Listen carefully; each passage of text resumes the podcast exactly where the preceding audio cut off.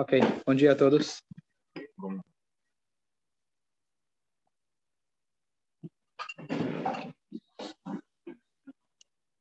Vamos dedicar o shur de Idun Nishmat Chaim Eliav Ben-Yosef Tzvi e Yosef Ben-Aaron. Se vocês quiserem, só boas notícias. Está aqui com eco. Vou deixar mais longe aqui só para não pegar o eco. Ok, a gente começou há um tempo atrás. Oh, mamãe, mais longe. Faz o seguinte: se alguém. Você pode admitir as pessoas que vão entrando? Meu celular não está pegando direito, então só deixa ele virado. Se eu deixar ele perto, vai dar eco aqui. Então só deixa ele virado para você. A hora que entrar mais alguém, você admite. Certo? Hum. Obrigado. Aparece aqui? Hã? Aparece aqui. Aparece. Então, há um tempo atrás, a gente começou um shiur, um ciclo que chama Um Dia Iluminado. E a ideia é a gente pegar um dia judaico. Qual que são todas as sugestões, regras, leis, costumes, propostas que a Torá dá para a gente, dentro já da rotina diária, de como a gente, só a gente seguindo o que a Torá fala para a gente no dia a dia, a gente pode realmente, se concentrando, ter um dia completamente diferente. Então, a gente começou falando de que quando a pessoa acorda, a primeira coisa que a pessoa fala é cala a boca, certo? Você quer continuar dormindo mais um pouco? Então, mas depois você manda cala a boca, essa hora que você vai levantar, você fala Modé Anique. A gente explicou o que significa o Modé Ani, você começar o dia agradecendo. Você começa falando Modé, agradeço, depois vem o Ani. Normalmente as pessoas primeiro pensam no eu. Eu estou cansado, eu quero dormir, eu quero ficar mais na cama, eu não aguento. É? Então, a primeira coisa a gente começa agradecendo. Se a gente começa o dia agradecendo, o dia já começa completamente diferente. Vamos agora passar para a segunda parte. A gente explicou que depois que a pessoa faz o Modé Ani, faz o Etlatia daim, do lado da cama é o ideal. Lembra, a gente explicou, estavam aqui. E depois a pessoa vai e faz a sua higiene pessoal. Isso aqui não é apenas uma, uma, uma questão de higiene, como todo ser humano, mas isso é um serviço a Deus. Lavar a cara, lavar a boca, é, ir, fazer as necessidades. Isso é uma limpeza física, mas essencial para que a gente possa começar a rezar. Se a pessoa não lavou a boca, ele não pode falar o nome de Deus. Se a pessoa está com vontade de ir ao banheiro, ele não pode rezar. A reza da pessoa, se ele vai fazer a reza com vontade de ir ao banheiro, número um, ele não vai se concentrar. Número dois, é extremamente nocivo à saúde da pessoa. E número três, dependendo do nível, a pessoa tem que voltar e rezar, porque a sua reza é chamada diz, é, abominação. abominação. Obrigado, abominação perante Deus, só para a gente ter uma ideia. Então, as questões fisiológicas, a Torá coloca para a gente também como prioridade. E não é só uma questão, bom, tenho a cuidar do meu corpo, depois vou cuidar da minha alma. Não, cuidar do seu corpo é cuidar da sua alma. Aqui uma coisa interessante, eu vi há um tempo atrás, eu sempre me perguntei duas coisas. Por que a Hashem fez de tal forma que a gente precisa dormir tant, tantas horas por dia? Tantas horas. Por que a gente não poderia recarregar em uma hora? O dia tem vinte e quatro. O Ramam, ele sugere que a gente durma um terço das vinte e quatro. O ideal seria dormir oito horas por dia. A pergunta é, por que tantas horas? Um terço do dia dormindo? Comendo, se a pessoa come de maneira saudável, quantas horas você demora para comer? Um sanduíche, tará, engole, dois minutos, três minutos, uma hora, uma hora e meia, duas. Por que, por que o sono demora tanto tempo para a gente recuperar? A máquina que a Hashem criou do nosso corpo, por que demora tanto? Pergunta número um. Número dois, que eu sempre tinha, por que a Hashem fez que a gente precisa ir ao banheiro? Qual que é o objetivo espiritual disso? Tanto é, se você for pensar de maneira religiosa, no banheiro você não pode estudar a Torá. Você não pode pensar em nada elevado. É um lugar que você está preso.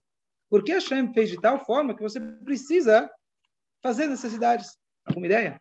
Limpeza. É. Limpeza. Ok? Não, tudo bem, mas a Hashem poderia ter feito de tal forma que você ingere, como era o maná, certo? A pessoa ingeria, não tinha resíduo, era exatamente a comida que ele precisava e pronto. Por que a Hashem fez dessa forma? Mas será que a gente tem que se preocupar com o corpo também? Para forçar a gente a se preocupar com o corpo, ok, tá certo? Às vezes o cara não dorme por três dias, mas quando a pessoa precisa ir no banheiro, vai no banheiro, né? Não tem como, ok, tá bom? O que mais? O que, que significa ir ao banheiro e o que, que significa dormir? Olha que coisa interessante. Ir ao banheiro, isso na verdade é a filtragem de tudo aquilo que a gente comeu, certo? Aquilo que a gente ingeriu para dar força para o nosso corpo é o filtro natural, que se o corpo está saudável, ele está filtrando e jogando para fora aquilo que não serve. Isso é tão importante na nossa vida, de maneira psicológica, de maneira emocional. tudo aquilo que a gente absorve durante o dia, as pessoas que a gente encontra, as coisas que acontecem, a gente tem que saber filtrar. Se tudo que acontece você absorve para dentro, você vai explodir, você não vai aguentar. Você tem que saber filtrar aquilo que é para você absorver e é saudável, e aquilo, aqueles comentários que são, né? Você pode deixar de lado, aquelas experiências que não foram boas, etcétera. Você tem que saber filtrar. Então, a Hashem já colocou, porque o corpo e a alma é como um quebra-cabeça. O corpo e a alma, eles se encaixam direitinho. A alma, que a gente sabe que a pessoa é viva, a alma, ela está dentro do corpo. O que muda quando a pessoa falece? A alma continua existindo. Um exemplo importante, a gente vai falar isso daqui a pouco sobre Elokai na Shemá. As pessoas perguntam, será que existe vida após... Não existe essa pergunta. Vida após a morte. Não. O judaísmo não acredita em vida após a morte. Rabino, você está brincando comigo? Eu pensei que tinha mundo vindouro. Você está falando que não tem vida após a morte? Não existe vida após a morte. Porque aquilo que é vivo vai continuar vivo. E aquilo que é morto vai continuar morto. O corpo nunca teve vida própria. A alma nunca foi limitada a uma vida corpórea. Então, depois que a pessoa falece, depois dos cento e vinte, é igual uma geladeira. Quando você compra a geladeira, de repente, você tira ela da tomada. O que aconteceu? Morreu? Para onde foi a energia? Para onde foi a eletricidade? Não sei, para o mesmo lugar que ela estava antes de eu ligar a geladeira. A geladeira, na hora que eu conectei, ela simplesmente foi um vínculo para ela poder usar da eletricidade que já existia, já tinha sido gerada. Você criou um aparelho para que ela possa absorver e usufruir daquela eletricidade. Quando você desliga, a geladeira nunca foi viva. A geladeira não morreu. Quem morreu? A eletricidade? Morreu? Não. não. Ninguém. Ninguém morreu. Então, aquilo que nunca foi vivo voltou para onde era, e aquilo que sempre foi vivo continuou vivo. Então, por isso, não tem vida após a morte. Certo? Claro, a gente usa esse termo, vida após a morte, significa que depois que a pessoa falece. Mas, na verdade, a Neshama volta para o mesmo lugar onde ela estava. E o corpo, ele volta de onde ele veio. Ele veio do pó, ele vai para o pó. Fala. Está admitindo, admitindo as pessoas aí, é, Denis? Que aparece. É, ninguém pediu? Tá, fala. Pode falar. É... Se, só um segundo. Se puderem desligar o microfone, agradeço. Daqui a pouco eu... Elvio, se puder desligar o microfone, agradeço. Recomendação médica, e quando você levanta, antes de você levantar, você toma água. E aí é um problema, que a gente faz modé, modé anique. Só que assim, existe uma recomendação de você não pegar, levantar e ir para o banheiro. Toma um pouco de água e assim você vai e levanta. Você não pode tomar água antes de você levantar, porque você vai precisar primeiro fazer Etlatia daim, lavar sua boca, e aí você vai poder fazer a brachá de shakol. Você não tem que fazer, como fazer o shakol ah, sem... Então, mas... então, quando uma recomendação médica ela é diferente da lei judaica, ah. depende. Se é uma questão de vida ou morte, então, se para você beber água é questão de vida ou morte, então, aí tudo não, bem. Qual que é a recomendação médica? Pode, você pode cair, você pode... até demais, levantar rápido, tomar... Não, a questão de levantar não, rápido é importante. Então, não, então não, levantar rápido, a própria lei fala que você tem que esperar um pouco e não levantar imediatamente é perigo de vida. Isso, isso sim. Por isso, inclusive, não é por isso, mas o Modé Anique já serve para isso também. Você ainda está na cama, curvado, sentado, e aí você levanta. A pessoa não pode, acordou, levanta da cama. Não pode. Tá? Agora, a questão de tomar água, o certo, certo não, a lei judaica fala, você tem que primeiro lavar sua boca antes de qualquer brachá. A única exceção é no jejum. No jejum você não lava a boca. No Yom Kippur, é, Tisha B'Av, os demais jejuns, você, é a única exceção que você está proibido de lavar a boca e eles vai, vai rezar mesmo sem ter lavado a boca. Caso contrário, é interessante que quando termina o Yom Kippur, o pessoal tá, vai com pressa, mas a primeira coisa que você deve fazer antes de comer é lavar a mão completa, que a gente não lava no Yom Kippur, e lavar a boca. Porque a partir de agora que terminou Yom Kippur, você não tem mais o direito de rezar, falar o nome de Deus, sem ter lavado a boca.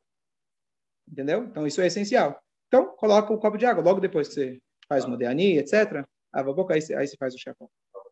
Alguém tinha uma dúvida aqui? Bom, então, voltando. Depois que a pessoa acorda, ela vai fazer Etlatia daim, vai fazer as suas necessidades, voltar, voltando à pergunta, porque a pessoa, então, precisa ir ao banheiro. Então, é a ideia que a Hashem colocou o corpo e a alma, que eles funcionam em sincronia.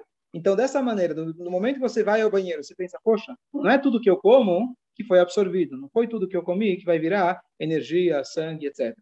Então, eu preciso, a Hashem já colocou esse filtro natural. A mesma coisa eu preciso lembrar no meu dia a dia. Então isso nos força, nos obriga não só a cuidar do corpo, mas nos obriga a entender como funciona a nossa alma. Número dois, por que a gente tem que dormir tanto tempo? Por que a gente tem que dormir tanto tempo? Recarregar a pilha. Recarregar a pilha. Por que não podia ser, por que não podia ser expresso? Você compra o carro da hoje da Tesla, quanto tempo demora para recarregar? Se você vai no carregador original. Tem um amigo agora, encontrei ele na, na, na ele tá, mora em Los Angeles. Ele falou, eu tinha um carro, consegui um esquema, consegui comprar um por quinze mil dólares. Recarregável. Ele falou, custa mais de acho que cento e cinquenta. Ele falou para mim que é legal. Eu perguntei, quanto tempo demora para carregar? Então, depende de onde você carrega. Se você tem um lugar específico, é duas horas. Se você carrega na tomada normal, pode demorar um dia inteiro. Uau. A gente chega lá.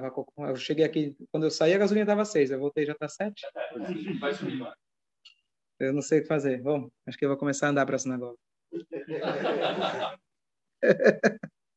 Moro na frente, normalmente dou a volta no quarteirão e paro na garagem. Ok. Então, a ideia da gente dormir também é a ideia da gente filtrar. E a ideia da gente recarregar e a gente entender que nós somos, como a gente falou da geladeira, totalmente dependente da nossa alma. É uma coisa mágica. Quando a gente vai dormir, a gente está cansado e estressado. E quando a gente acorda, tem uma boa noite de sono, se acorda recarregado. Como é possível uma coisa dessas? Não tem sentido, não tem lógica. Tudo que a gente usa, a gente vai usar. Quanto mais eu vou usar essa, essa chaleira, ela vai quebrar mais rápido. O carro que eu vou usar, quanto mais eu usar, mais ele vai quebrar. Não tem uma forma de você recarregar. Você recarrega, mesmo, mesmo assim, a pilha do celular, a, a bateria do celular, depois de um ano, dois anos, mesmo que você vai carregar, ela vai acabar mais rápido. Assim funciona. Então, o nosso, tá certo que ao longo da vida também, né, a gente também vai gastando, entre aspas, mas você vai, você vai ver que dormindo, não necessariamente, se fica mais velho, você dorme menos. Né? Tá certo? Então, a gente não gasta essa energia diária, a gente não gasta. O corpo, entre aspas, vai desgastando, mas ele também vai adquirindo mais força. Então, a criança é fraca, você cresce, você fica maior, você fica mais forte. Então, a ideia de você dormir, de você entender que nós somos dependentes completamente do recarregamento da nossa alma, da nossa energia. Isso é essencial. E mais uma coisa super interessante, isso não vi, quando eu vi isso, eu achei uma coisa revolucionária, muito interessante, dos sonhos. Né? Isso é freudiano. O que são os sonhos? O Alter Eber, o Rav Shneur Zalman, autor do Tânia, que ele fez um compêndio, na verdade, da psicologia racídica. Vale a pena você estudar. E ele escreve uma coisa muito interessante. Ele fala, o que é o sonho? Então, vou usar minhas palavras. Da mesma maneira que a digestão, ela, na verdade, é o filtro daquilo que a gente comeu, o sonho é a digestão daquilo que é das emoções e pensamentos que a gente teve durante o dia. E olha que interessante. A gente, às vezes, tem um pesadelo. Esse pesadelo é uma coisa ruim, né? Uma coisa não é agradável. Mas o pesadelo, na verdade, ele tem um, um efeito muito bom. Que ele é, na verdade, como uma pessoa tem uma diarreia. É ruim. Mas quer dizer que você comeu alguma coisa ruim, aquilo te fez mal, mas quando você foi, se aliviou, ufa, agora Baruch Hashem, estou pronto, estou zerado. Quando a pessoa tem um pesadelo, é muito ruim na hora. Mas quando a pessoa acorda e percebe que aquilo se transformou apenas em imaginação, aquilo se transformou em sonho e não, há, não foi algo real, a pessoa consegue um alívio. Então, o sonho, na verdade, é uma proteção. Não é apenas um reflexo daquilo que você pensou durante o dia, que isso é real. Mas o reflexo, quando ele passa para a fantasia, confirma, ele, de repente, deu uma aliviada. Aquilo que eu estava com medo que ia acontecer e eu sonhei que aconteceu, de repente, aquilo se aliviou, aconteceu, pronto. Mas era só uma imaginação. Olha que interessante. Confirma? Confirma. O sonho então, tem um pouco a ver também, o pesadelo, no caso, com se a pessoa está com bactéria. Tem, tem, tem, tem muitas causas, tá certo? Fisiológicas, espirituais, pensamentos, desejos, estão inclusive muito ligados com o inconsciente, não somente aquilo que você pensou durante o dia, mas aquilo que você às vezes deseja, certo? Lá no seu íntimo, você nem sabe de forma consciente, ele aparece na forma de sonho, muitas vezes. Tem muitas, muitas causas, mas a ideia é, o sonho, ele está filtrando. Tanto é que quando a pessoa se dorme pesado, você tem mais sonhos. Quer dizer, sempre está sonhando, mas você lembra melhor do sonho. Quando você dorme, descansa bem. A... Puxa, consegui sonhar. A pessoa que não dorme direito, né?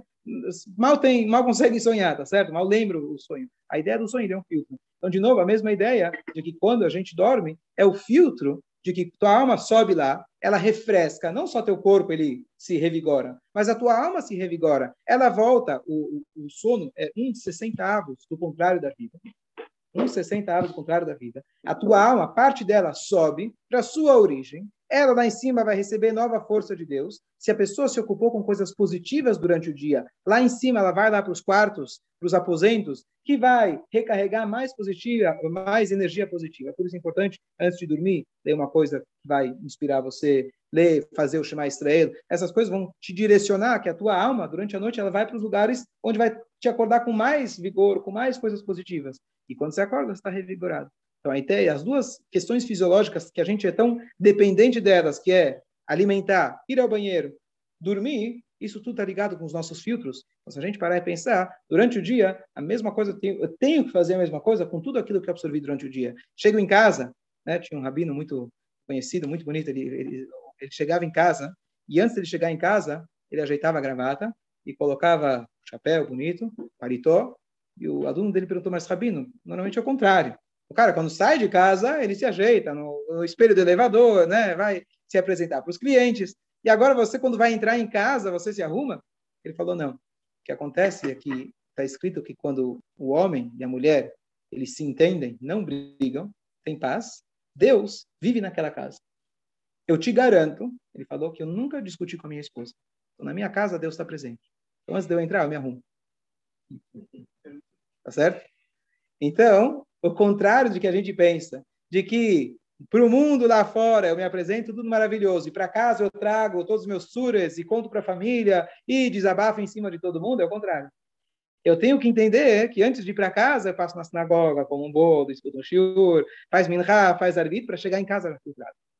Antes de você abrir a porta de casa, respira fundo, joga tudo fora de negativo, e você entra em casa com um sorriso, com uma alegria, etcétera. Claro que você pode depois conversar com calma, contar suas experiências, etcétera. Mas a ideia é a gente saber filtrar. E essa ideia que o sono representa, a ideia que a alimentação e as nossas necessidades fisiológicas representam. Então, de novo, vê como o nosso dia, se a gente manter a rotina judaica e se concentrar naquilo que a gente faz, ir ao banheiro, se lavar, fazer as necessidades, olha quanto isso incrementa, se a gente estiver consciente disso, para o sentido nosso, dar um sentido maior para o nosso dia a dia. Dúvidas? É, sim. É, o sonho não necessariamente, talvez ele seja um balanço do dia, porque, por exemplo, quando você sonha com uma pessoa que faleceu, você não pensou nela naquele dia.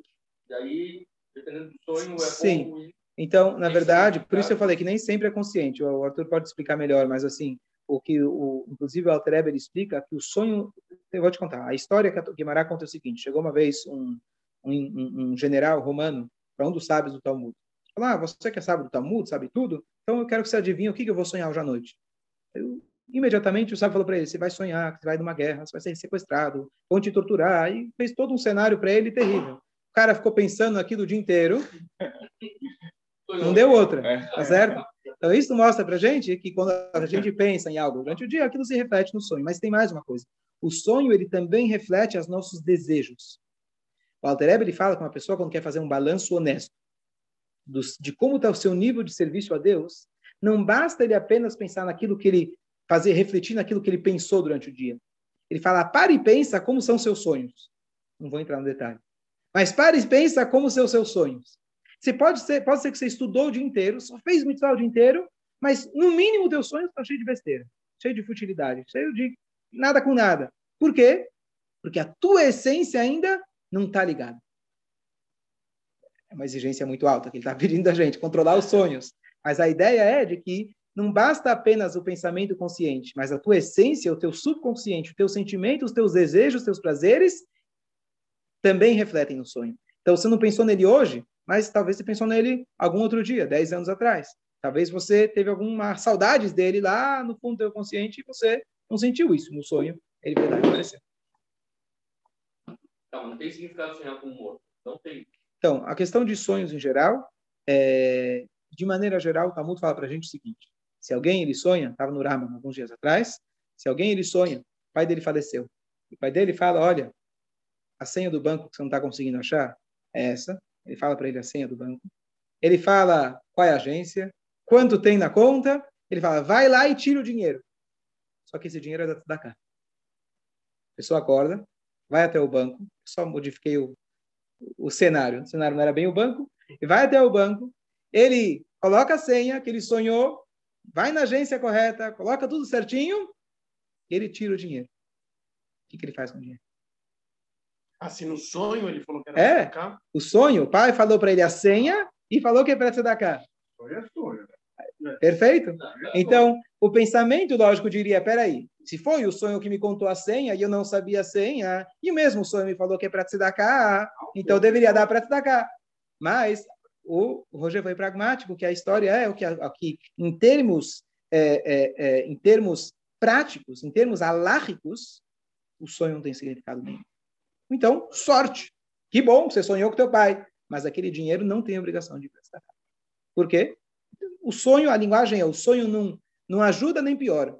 No caso, ele ajudou, mas também não vai te piorar. Você não vai ser obrigado, né, a colocar ou falar que deve, esse dinheiro pertence a fulano. Não, eu não tenho obrigação nenhuma mediante o sonho. Se tiver outra situação que fala que essa, esse dinheiro não é meu, etcétera, é outra coisa. Mas em termos de alahá, prática, falar, olha, uma história famosa, uma vez quando um, um Rebbe, ele faleceu, estava lá, como acontece muitas vezes, depois a pergunta é quem vai substituir o rabino? Ele não deixou um legado, não deixou um testamento? Então, quem é que vai substituir? Então, eles estavam brigando, não, sou eu, sou eu, sou eu, né? Um Rebbe de verdade não luta para ser Rebbe, né? Mas eles estavam lá, queriam lá, eu vou ser o rabino, eu vou ser o rabino. E aí aparece um, ele fala, olha, gente, sou eu o novo Rebbe. Como assim? O Rebbe anterior que faleceu apareceu no meu sonho, ele falou para mim que eu devo ser o novo Rebbe. Aí a turma falou para ele, estranho. Se ele quisesse que você fosse o novo Rebbe, ele deveria aparecer no nosso sonho e dizer que você deveria ser o nosso novo Rebbe. Tá certo? Então, você não pode comprometer ninguém, ou nem assim mesmo, tchau, bom dia, por causa do seu sonho. Tá certo? Dúvidas? Alguém daqui do Zoom? Podem falar.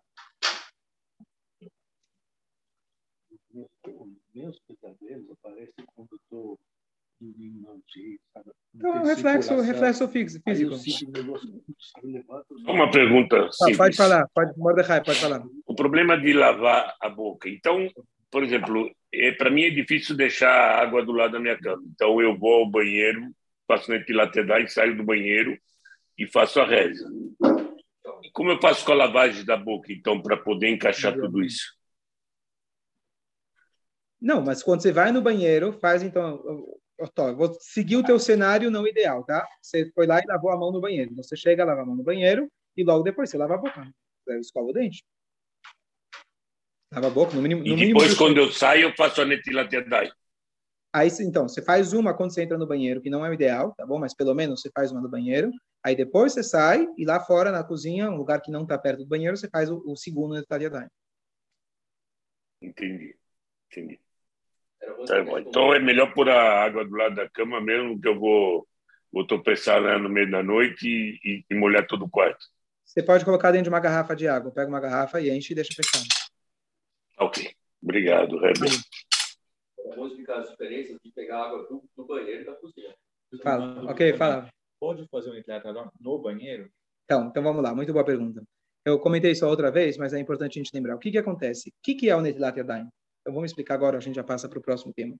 O Netilat Yadayim, o que, que significa o Netilat Yadayim? Netilat Yadayim, por que a gente faz? Qual que é a ideia do Netilat Yadayim? Netilat Yadayim, interessante, é uma lei dos sábios. Não consta na Torá nada relativo à lavagem das mãos.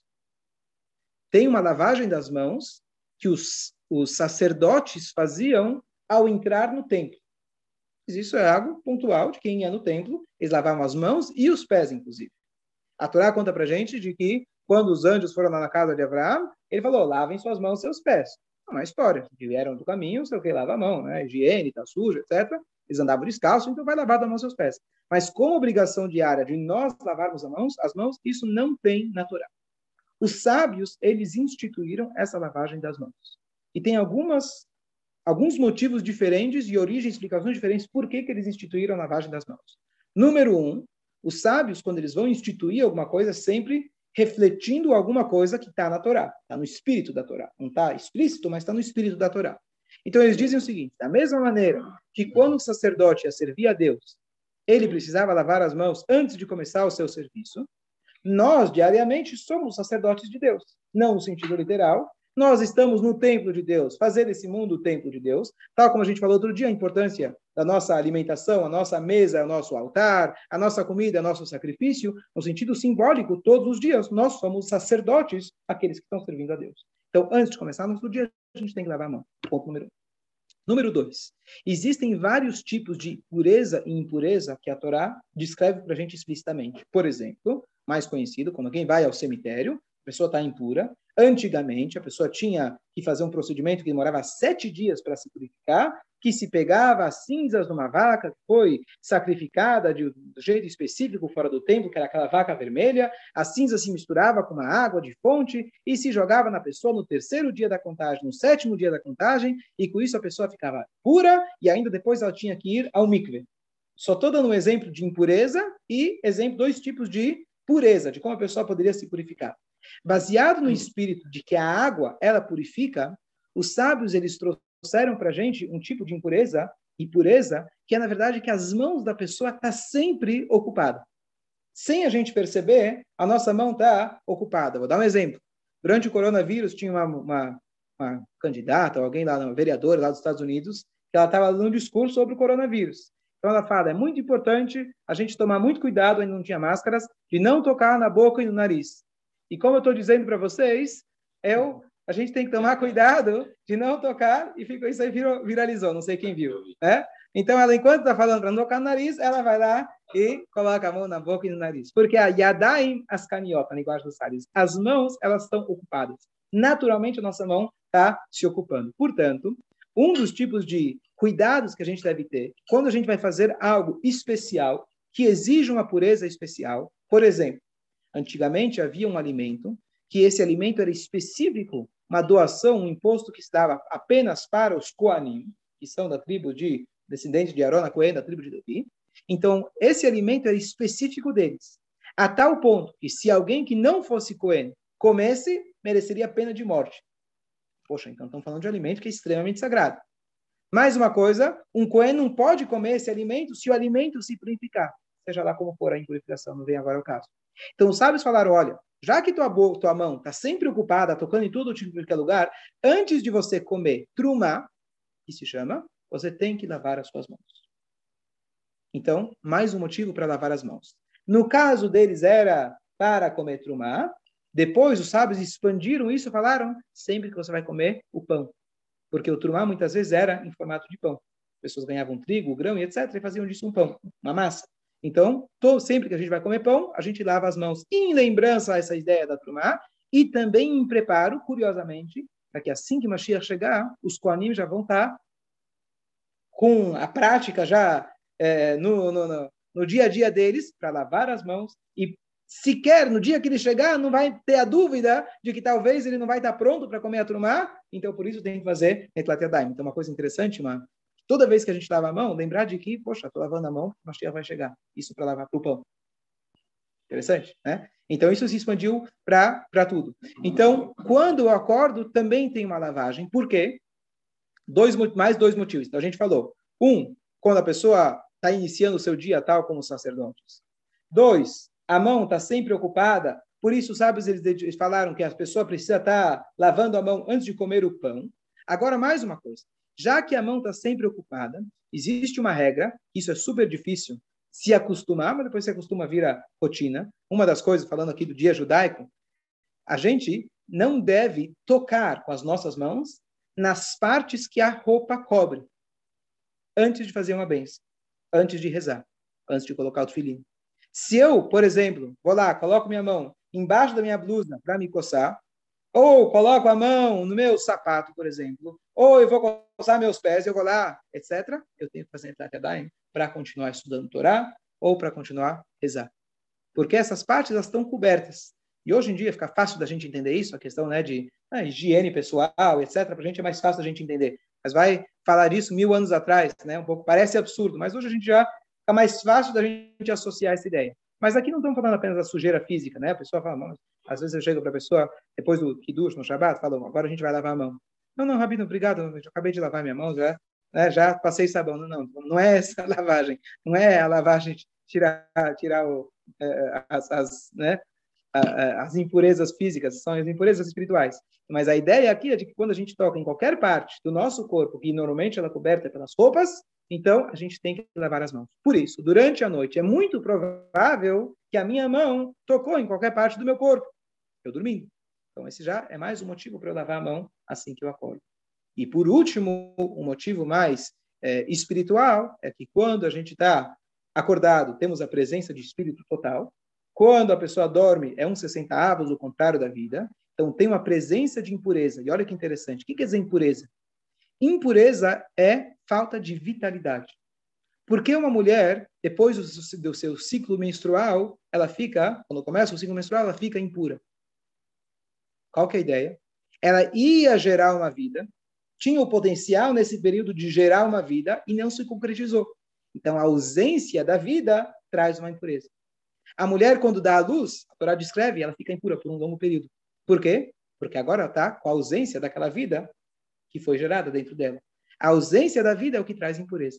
Então, quando a pessoa dorme, né? A gente falou, quando a pessoa vai no cemitério, é um exemplo típico, clássico de impureza, ausência da vida. Então, quando, por isso, inclusive, quando alguém vai visitar um túmulo de um tzadik, de um justo, não tem impureza nenhuma, o Kohen pode entrar. Eu posso entrar. Já qualquer outra pessoa, não posso entrar. Mas se alguém que é conhecido como um tzadik, uma pessoa absolutamente pura durante a sua vida, eu posso entrar sem problema nenhum, porque não tem presença nenhuma de impureza. A vida dele, espiritual, está completamente presente.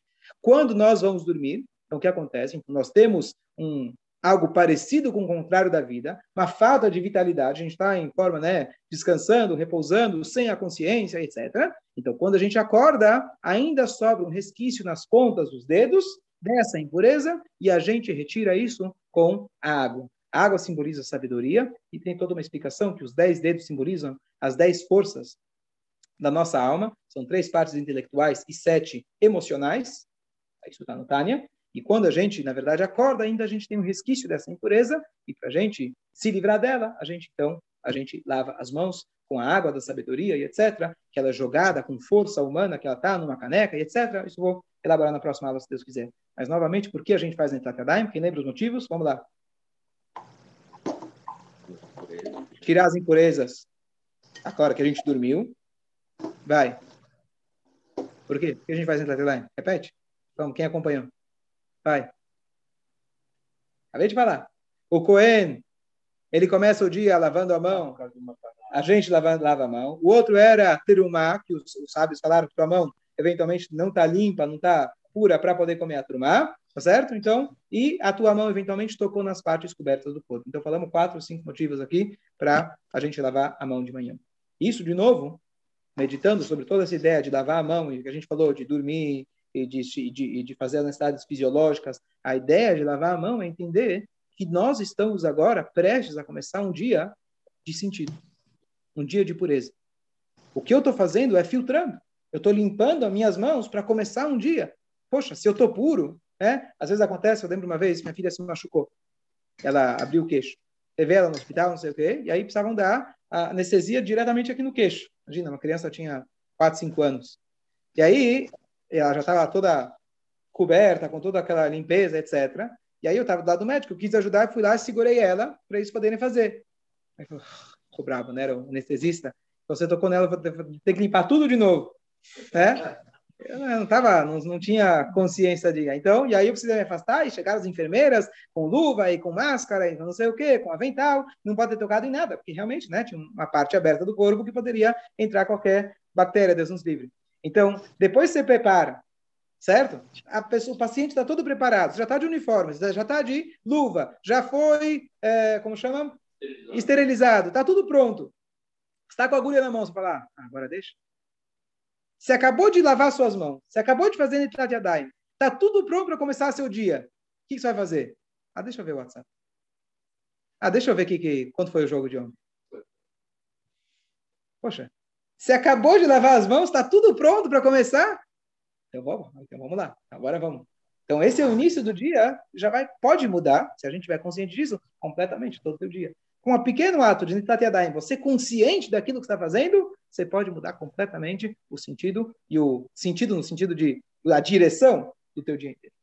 Essa é Bravo. a mensagem. Bravo, bom dia. Pode falar, Ana Guito. Teu marido queria é, falar, mas ele vai fazer a gentileza é, de deixar você falar. Espera um pouquinho. é, então, minha, minha dúvida é justamente relacionada a isso que você comentou agora por último, que eu acho que dificilmente... Infelizmente, né, tem um de nós que não levanta de manhã e vai para o banheiro e não leva o celular, né? E durante aquele tempo que está no banheiro, a gente fica com o celular. Abre o WhatsApp, enfim, abre isso, abre aquilo. E só depois que sai do banheiro, é, deixa o celular um pouco de lado, né? É, tá. Minha dúvida é justamente isso, assim, se, se isso é ok, vamos dizer, esse intervalo de tempo